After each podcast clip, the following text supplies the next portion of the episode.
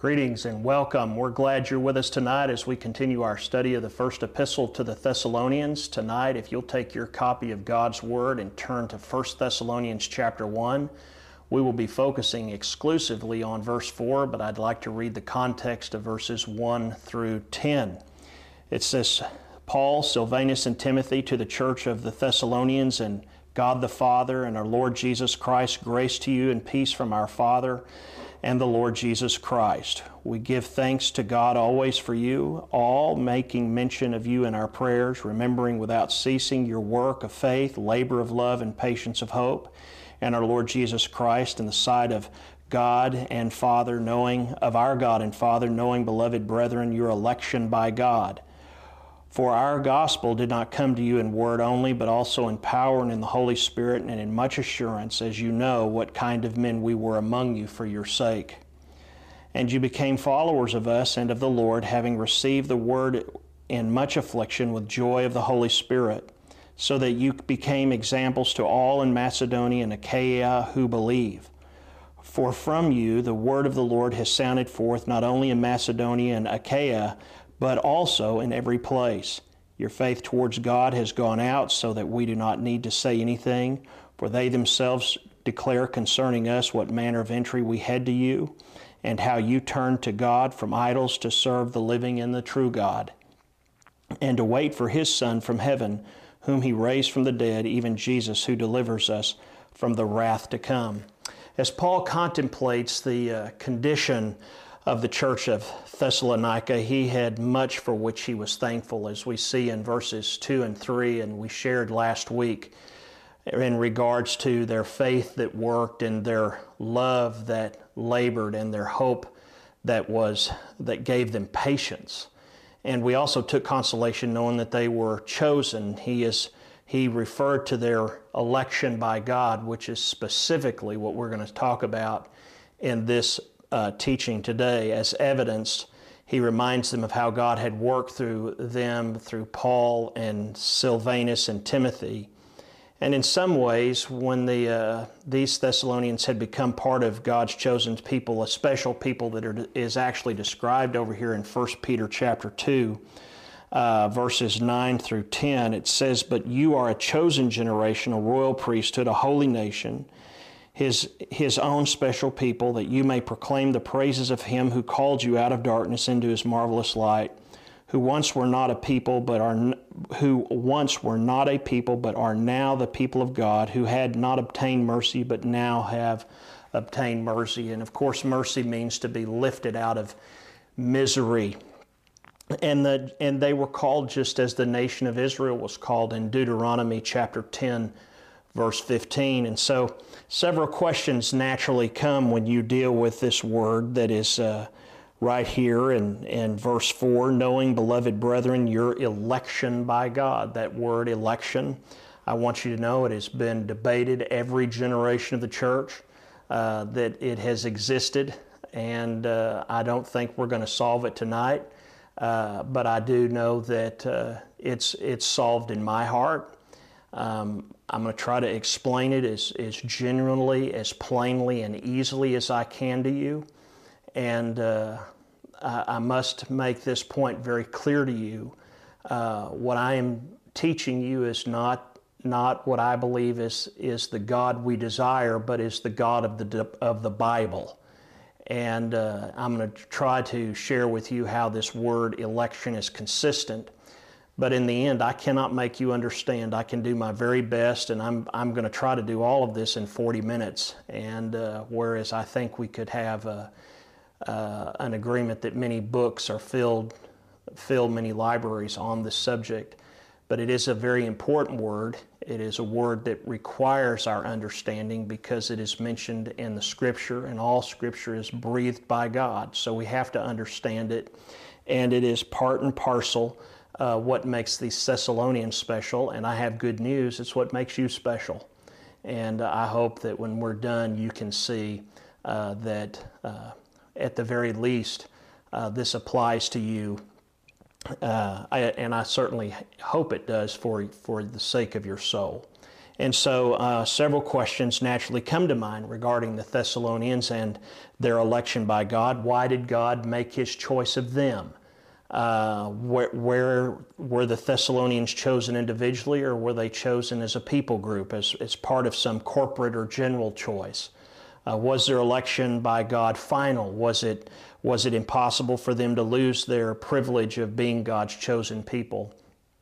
Um, I've read some folks that, that I would not call heretics, but I would say they are definitely got one foot on the road to heresy who says that God's election is, is conditional, but man's uh, is, is unconditional. God's election is unconditional, but man's election is, is conditional, whether he keeps it or loses it. That, that is completely false. That is not in keeping with the Scripture. Uh, that is making God in our own image. And, uh, and so, how are we to answer these questions? How did that God make the choice? Were they chosen individually? Were they chosen generally, corporately? Was it impossible for their, them to lose their election, or are they sealed forever?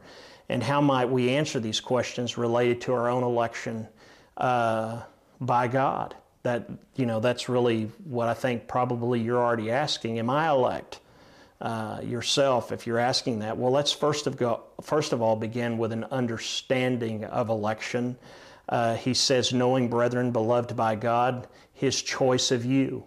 Uh, in one translation, that'd be the New American Standard. His choice of you. Election is choice.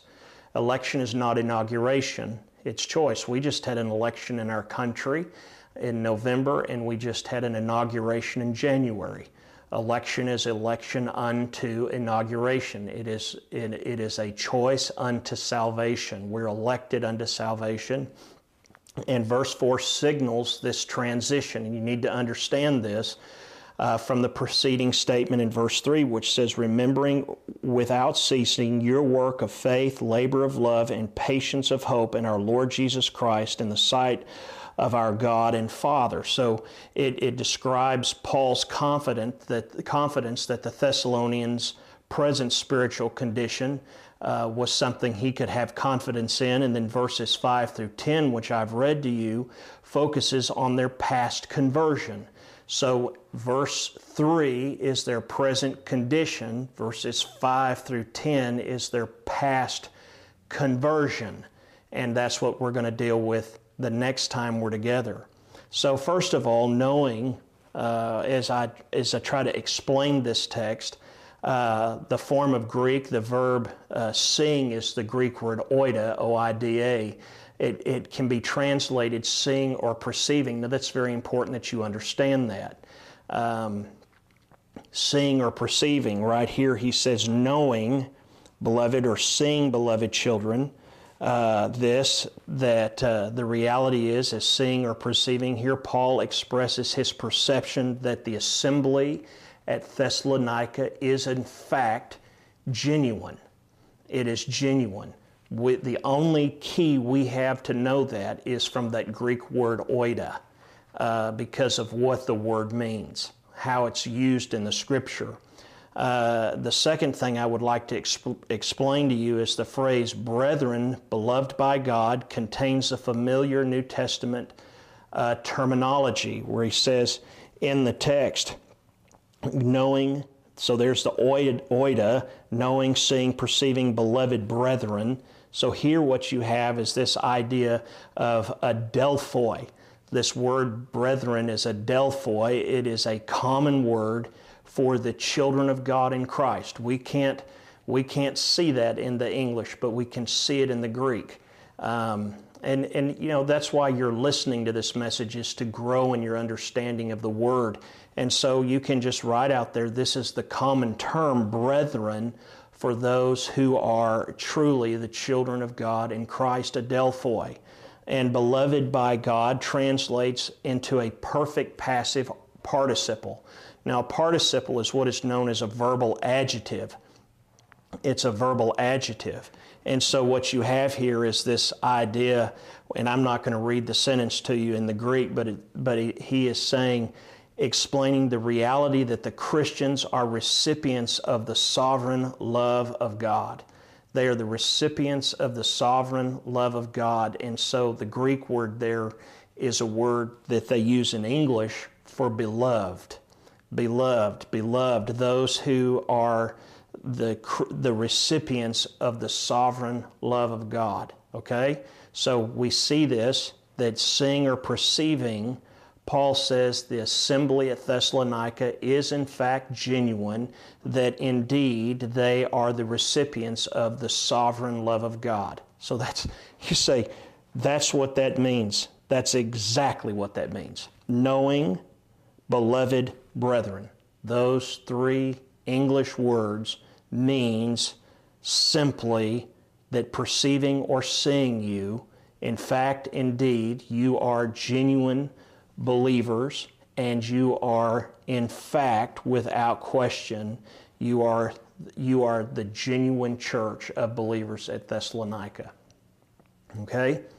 Um, in the English, it does that in three words. In the Greek, it does it in, let's see, one, two, three, four, five, six words. So uh, um, it, it is, it's certainly something that we will learn. It's something you should carry in your heart as to the meaning of the text.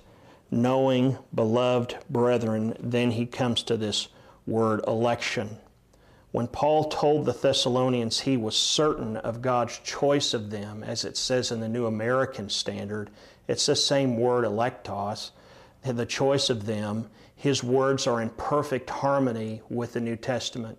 Now, recently, I just spent several months teaching on um, self control through the fruit on the Spirit, a, a, series that's actually on our, our podcast entitled Transformative Truths called The Flesh and the Spirit.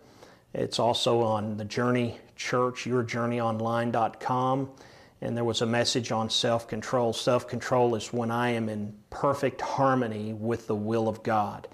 This concept of harmony goes on and on throughout Scripture.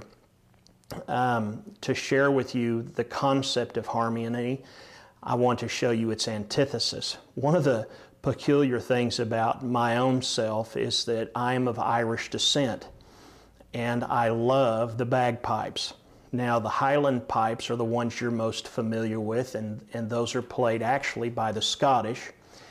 But what is interesting about the bagpipes are two particular things are interesting to me. Number one, they are the sounds of war uh, for years in Scotland, uh, if not centuries, the playing of the Highland pipe or the bagpipe, what you're most familiar with, was forbidden because they were known as the sounds of war.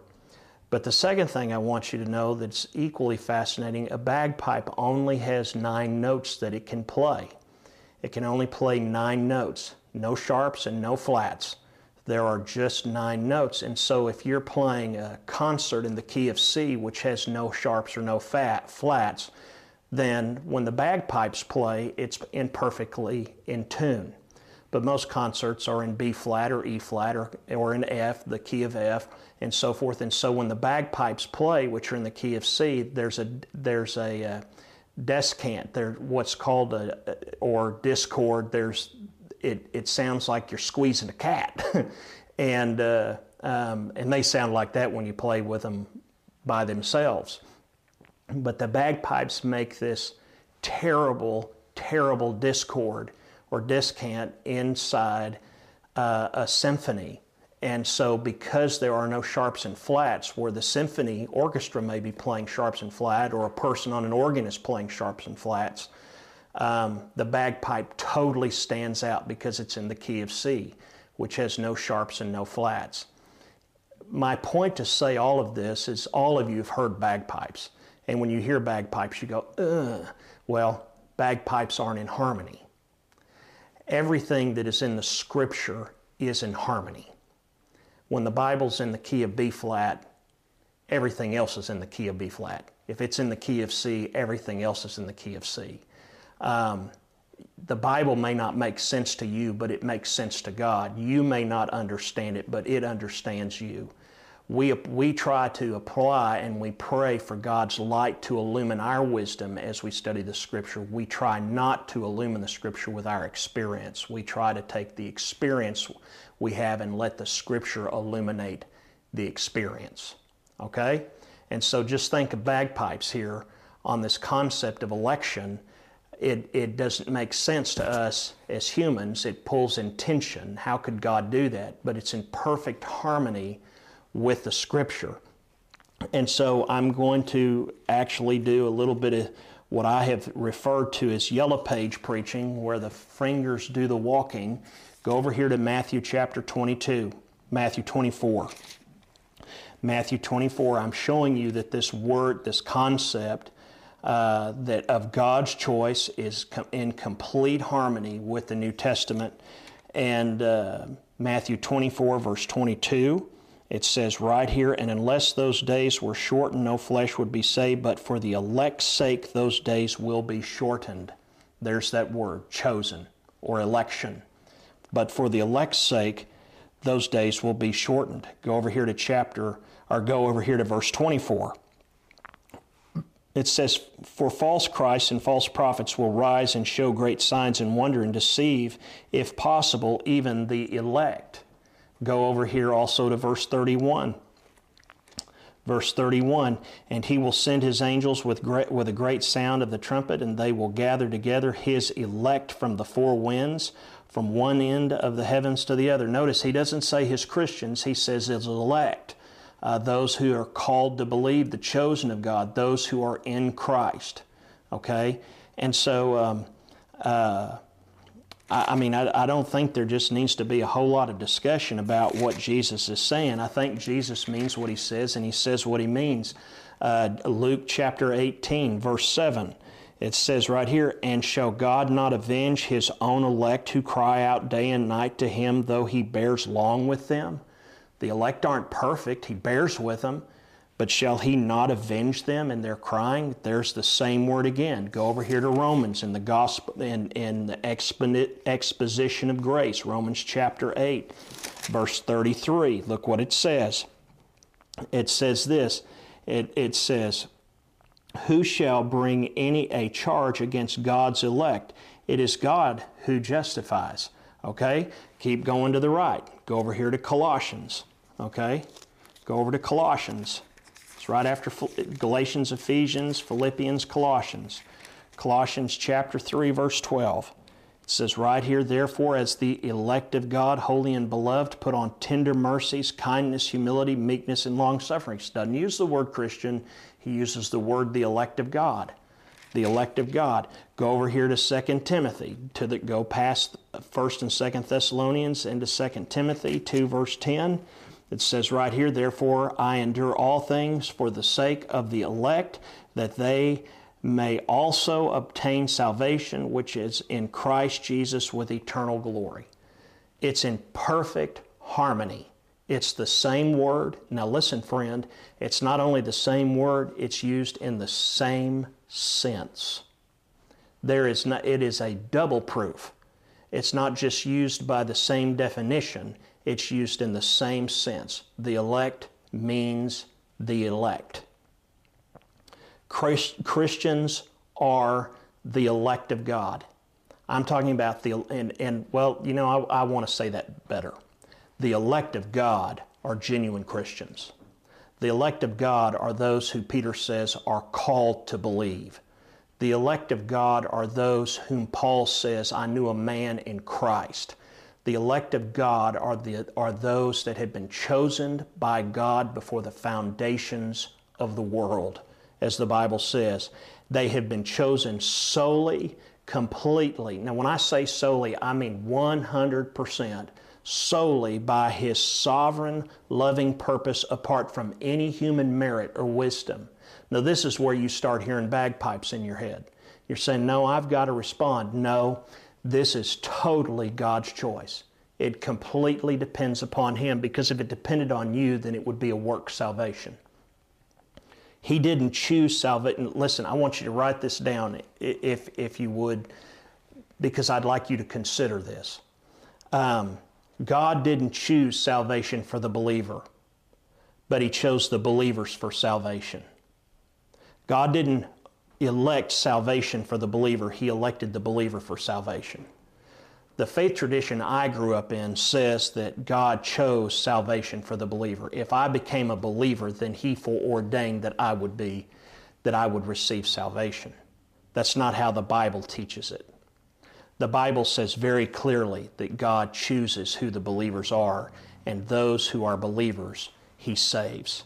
So it is not election of salvation, it's election of believers unto salvation. So write it down again. He didn't choose salvation for the believer, but the believer for his salvation. Does make sense? Makes sense to me. And, and by the way, I used to not believe this. I went through my entire master's degree and the studies of my PhD fighting against this very concept. And it was only until I became a pastor and I began to study the book of Romans and Ephesians, the Thanksgiving of 2000, that my heart strangely became turned uh, to, to the truth of what God says in His book of Ephesians and His book of Romans. There's just nothing I can do. It is all of Him, and it is the reason I worship Him, and it's the reason I have peace with God. He chose me before the foundation of the world. He elected me to be a believer for His salvation. Whereas up to that point, I'd already been a pastor. I'd already been pastor, and I was teaching that God elected salvation for those who would believe.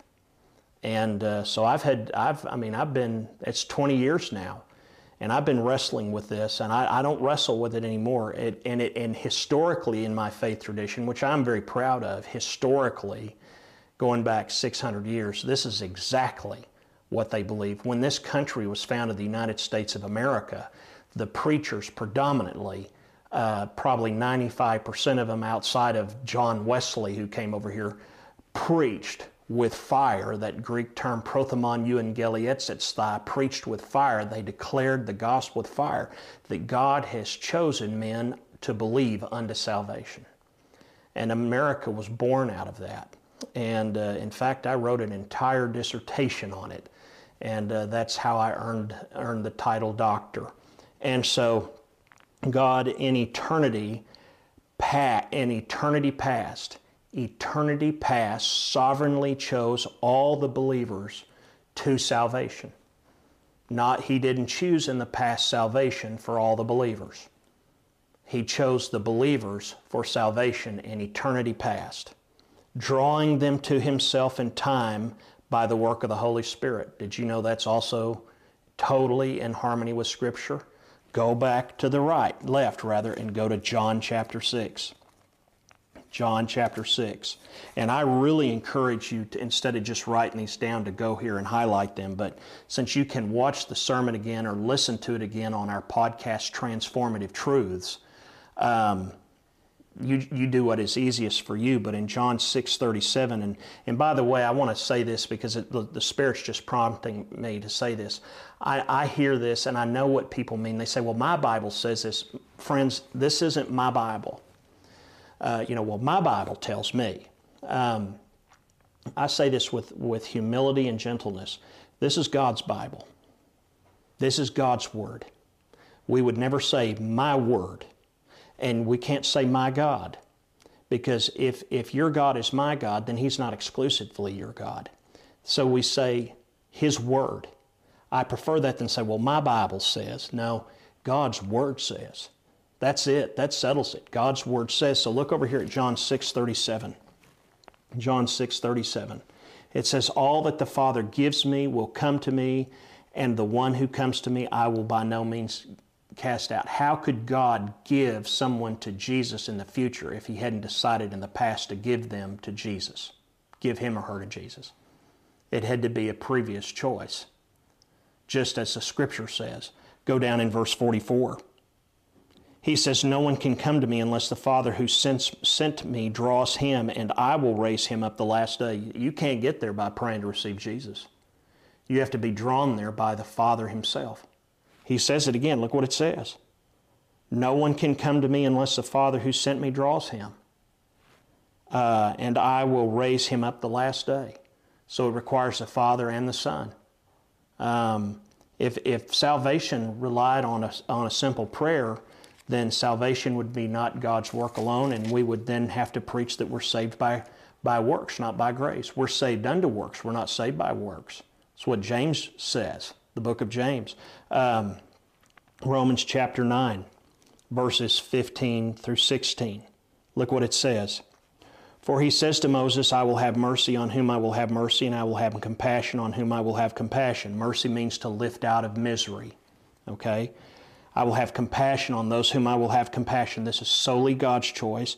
So then it is not of him who wills nor him who runs, but of God who shows mercy. It's not, it's, it's not of us, it's totally of God to lift us out of the mercy of sin. To lift us out of the mercy of sin. Go over here to 1 Corinthians chapter 1 verse 9. 1 Corinthians chapter 1 verse 9.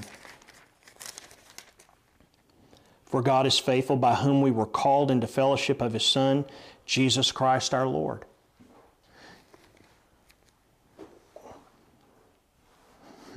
I'm, I'm holding something back. I, God is faithful by whom you were called into the fellowship of His Son, Jesus Christ, our Lord. Go over here to Ephesians chapter 1.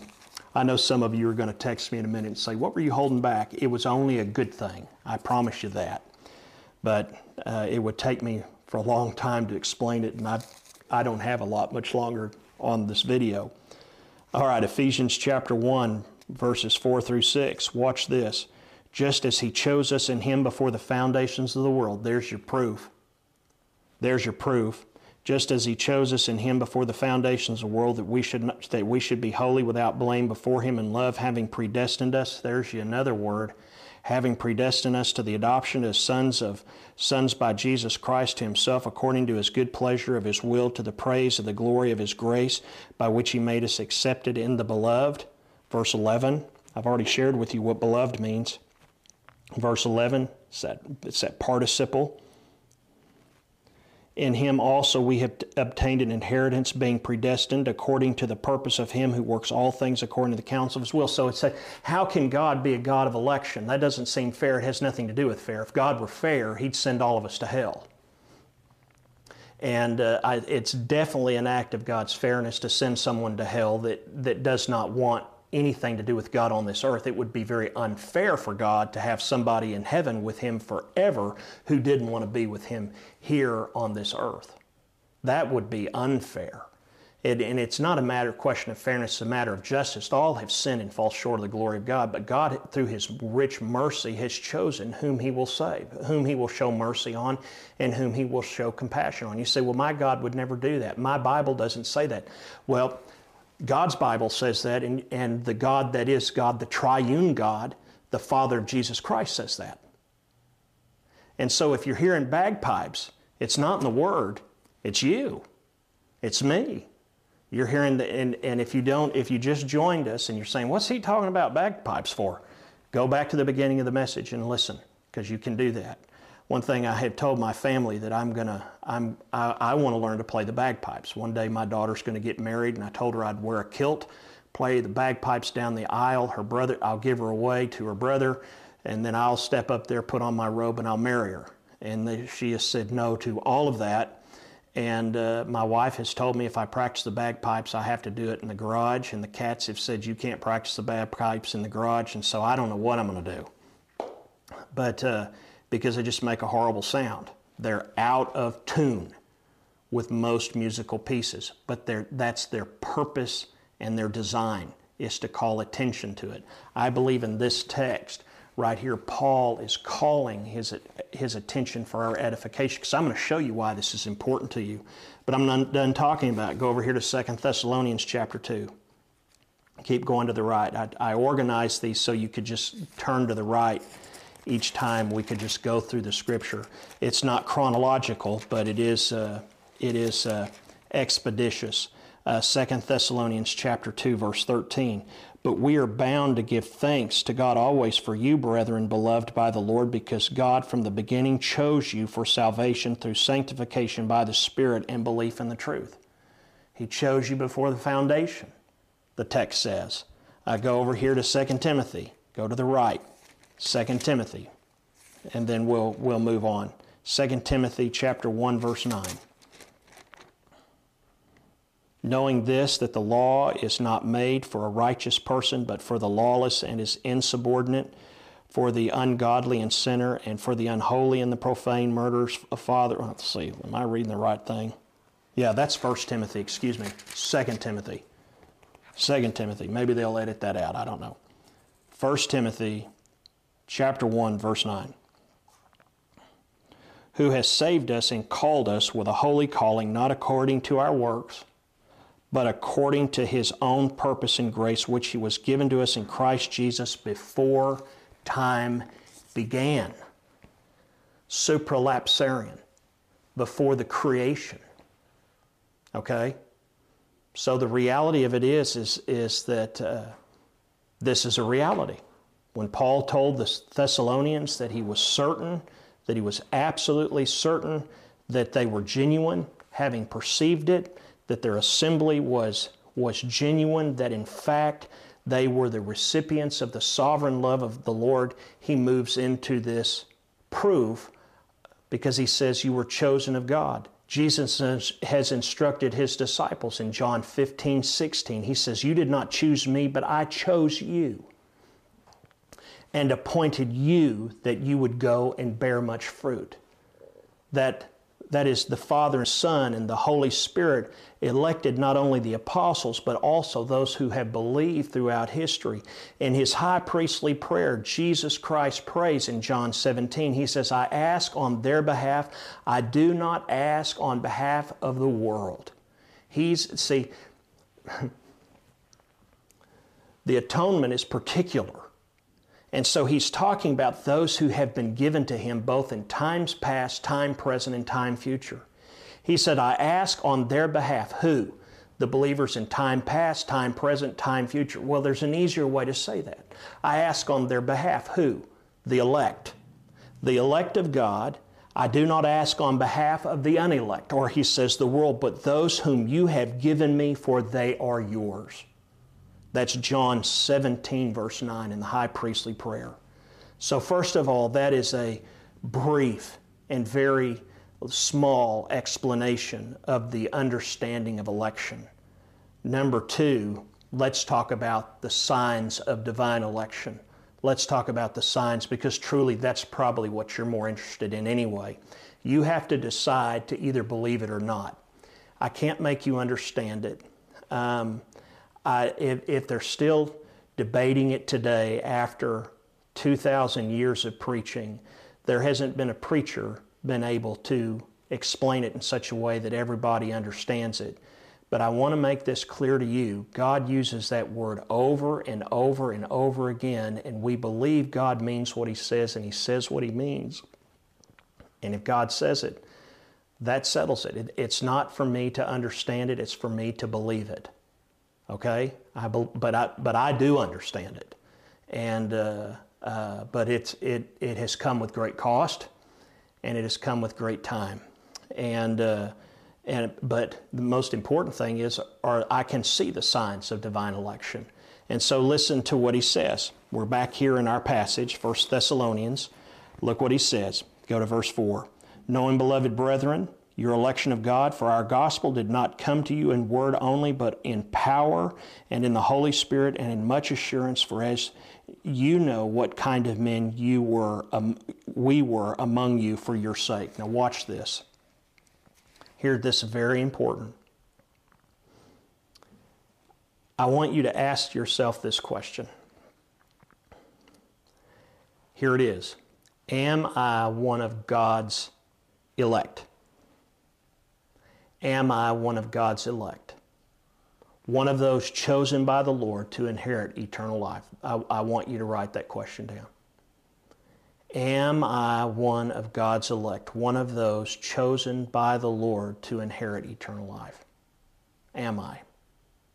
Okay? Many of us have asked that question if we're honest. At one time or another, some have agonized for a period of time over it, perhaps even years over it. Uh, John Newton, the author of Amazing Grace, if I read his biography correctly, the, from the point of his conversion to the point that, that he had the confidence of his conversion was over five years. Who saved a wretch like me? I once was lost, but now I'm found. I was blind, and now I see. He wrote those words. From the, from the time of his conversion until the time of his assurance, something like five years passed, and during that time was a, was a great challenge if, if I read his, his autobiography correctly. It's, that's how it appears. Some of you may be asking that question in your daily study Am I God's elect? Some of the most godly men I've ever met in my life. Uh, true, and, and, and those who have listened to me for years know I don't use that term uh, lightly, but some of the most godly men I have met have struggled with their assurance. And see, assurance of salvation is a feeling based upon the scriptural evidence of security of the believer. The security of the believer is a fact, it's concrete. Assurance is not concrete, it's, it's a feeling. And so you have to come to grips with, all right, am I the elect of God? It's the word God uses here in His scripture as the sign of genuineness. It is the word Jesus uses that He's praying for the elect. And the elect are those whom God has given to the Son before the foundations of the world. That's, we've, we've read all of that. We've read all of that. So without denying the real struggle, though, that many people experience with this question, discovering the answer is not as hard as one might think. We've done the hard part. I want you to know the rest of our time together is going to be easy. It's going to be very easy. We know that we are God's elect basically by two simple proofs. By simple two by two simple proofs. The first one is this, if we believe the gospel if we believe the gospel. You say, well, what's the gospel? It begins in Genesis and it ends in Revelation. The gospel of the Lord. If we believe the gospel, and, and, and, and I have taught us, and I know the Bible, what the Bible means by believe, if we obey the gospel. We believe it. We believe all of it. God saves sinners. We believe that. And we see that the Holy Spirit is work in our lives. That's the second one. We see that the Holy Spirit is in work in our lives. That's the second one. And of course, that's according to the Scripture. Do we believe the gospel of the Bible? And do, believe, do we believe that the Holy Spirit is working within us in accordance with what the Bible says? Okay? So, consider today's passage, which continues Paul's expression of thanks to God for the Thessalonians. The apostle says that he knows God has chosen them because His gospel came to you. Now listen, watch the text. It says, Because the gospel came to you not only in word, but also in power and in the Holy Spirit with full conviction. Do you have full conviction of the gospel? Do you have a full conviction of God, of evidence of the Holy Spirit's work in your life? The Thessalonians did. The Thessalonians did and it was observed of them and declared they were genuine. And they were indeed Paul's beloved brethren, that they were co heirs with Christ, that like Paul, they were elect. Why? Because they believed the gospel and manifested the work of the Spirit according to the Bible. And that's all seen in verses 5 through 10, in which we're going to study next time. So, first, Paul identifies the Thessalonians as elect because they showed conviction by believing the gospel. They placed their faith in Christ when the good news was preached to them. Faith comes by hearing, hearing by the word of God. Uh, Paul's observation regarding belief and election confirms Jesus' own, own words when he said that all whom the Father has given him will certainly come to him and he will never cast them out. That's in John 6 37. Our faith is the instrument or means by which we cling to Christ for salvation. It's the instrument. Now, listen, this is important. I'm going to split hairs here. Our faith is the instrument by which we cling to Christ for salvation, but it is also reveals our eternal election. The very fact that we have the faith proves we have the election. For faith comes by hearing, hearing by the word of God. It is by grace that is a man saved through faith, not of himself. It's the gift of God. Galatians chapter 2, verses 5 and 6. And so, verses 6 and 7. And so, next, Paul says he knows that the, that the, that the Thessalonians have been chosen by God also because the gospel came to them in the power of the Holy Spirit. Now, this is going to get some of you sitting on the edge of your chairs. You're like, oh, we've been waiting so long. Pastor's going to talk to us again about the Holy Spirit. Well, I hate to disappoint you. I've got something more better than what you're thinking. Uh, and excuse me for using more better. I've got something much better than you're thinking. It is, is it possible that Paul, that Paul is speaking of the miracles that accompanied the preaching of, of Paul at Thessaloniki? or Thessalonica. I want you to know you can read the account of their conversion in Acts chapter 17, 1 through 9, where Paul goes there and he preaches. In Acts chapter 17, 1 through 9, it doesn't talk about any supernatural signs or wonders. In Acts 17, 1 through 9, there is no mention of signs and wonders. Nothing supernatural takes place. Not a thing. No signs and wonders when Paul preached at Thessalonica. He just preached the word. More likely, therefore, than the work and the power of the Holy Spirit which Paul speaks here is the power of the Spirit to release men and women from the bondage of sin and to generate in them a new pattern of living in obedience. Not regenerate, generate. Regeneration is going from death to life, but then to generate in them this new pattern of living in obedience to Jesus.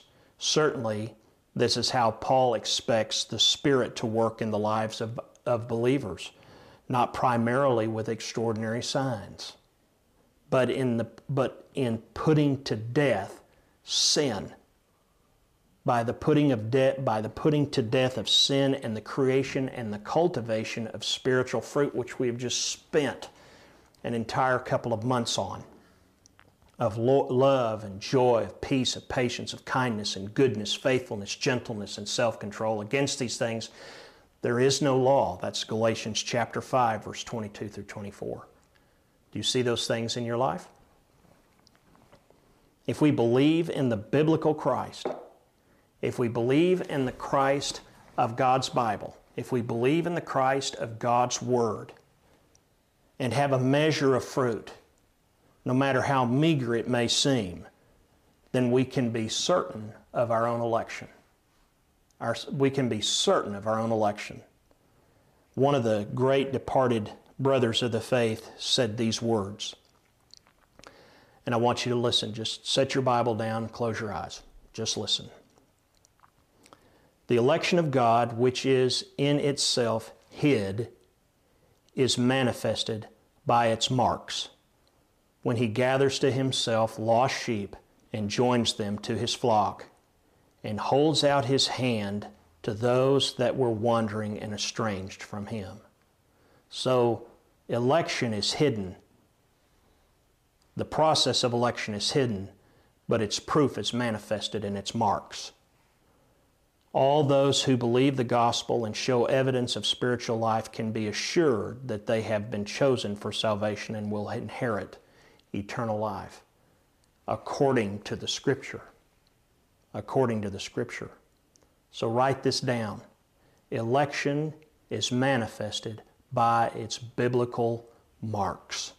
Election is manifested by its biblical marks. If you don't take anything else away, take that away. And it's interesting to me that God knew we would read this word and need to understand.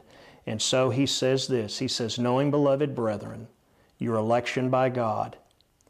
Verse 5 For our gospel did not come to you in word only, but also in power and in the Holy Spirit and in much assurance, as you know what kind of men we were among you for your sake. And then in verse 6, he says, And you became followers of us and of the Lord, having received the word in much affliction with joy in the Holy Spirit.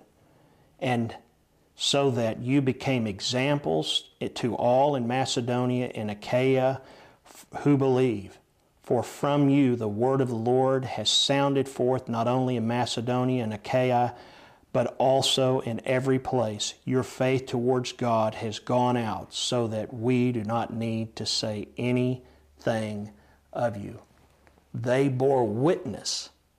They bore witness that they were the elect of God because the word, the testimony of them as to God's work, which was faithful in them, what God began, He would be faithful to complete. So it says in Philippians 1 6 everyone around them in their area knew these people were followers of Jesus. These people weren't called Christians. Paul called them the elect. And the question that I ask you to ask yourself is this question Am I one of God's elect? Well, one thing is for certain in 1 Thessalonians, it is clear what the elect look like. And we've read all of these passages. It is uh, futile to deny the concept. Believe me, friend, I have tried to do it. It's futile to do it. The only way I can do it is to close my Bible and to create God in my own image and to worship Him with my own reason. But we have been called to faith and we receive the Word of God in the power of the Holy Spirit to change our heart. And I pray that you do as well. God, I do thank you for this Word. I, I, I'm feel so at peace, Lord, with the work that, that you have done in the lives of the elect. And I thank you that Jesus, in his high priestly prayer, prayed for me and prayed for those who would yet come and are coming now to you in faith as you draw men to Christ, as you draw your elect to Christ, whom you, O God, cause to believe. It is not our concern as to who will believe and who will not believe. It is our concern to share the gospel because faith comes by hearing and hearing by the Word of God. That's where security comes from, is by hearing the Word of God. And I pray, Father, that you would solve and resolve this argument in the hearts and minds of people to just believe it. And say, you know what, I don't understand it. But when I look at the Thessalonian church, the use of the Word, as I see it all throughout Scripture, how Jesus used it, how the apostles used it. Though I don't understand it, I believe it. And Father, I pray that we would surrender to that and then ask the question Am I one of God's elect? One of those chosen by the Lord to inherit eternal life. And I pray that everyone that has heard this message today for the glory of God will be called to believe and those who have been called to believe will have a greater measure of their security in Christ and the accompanying assurance that will follow. I ask this believing with a grateful heart and thankful, Lord, for those that you've allowed us to impact today with these transformative truths. In the name of Jesus, amen. God bless you.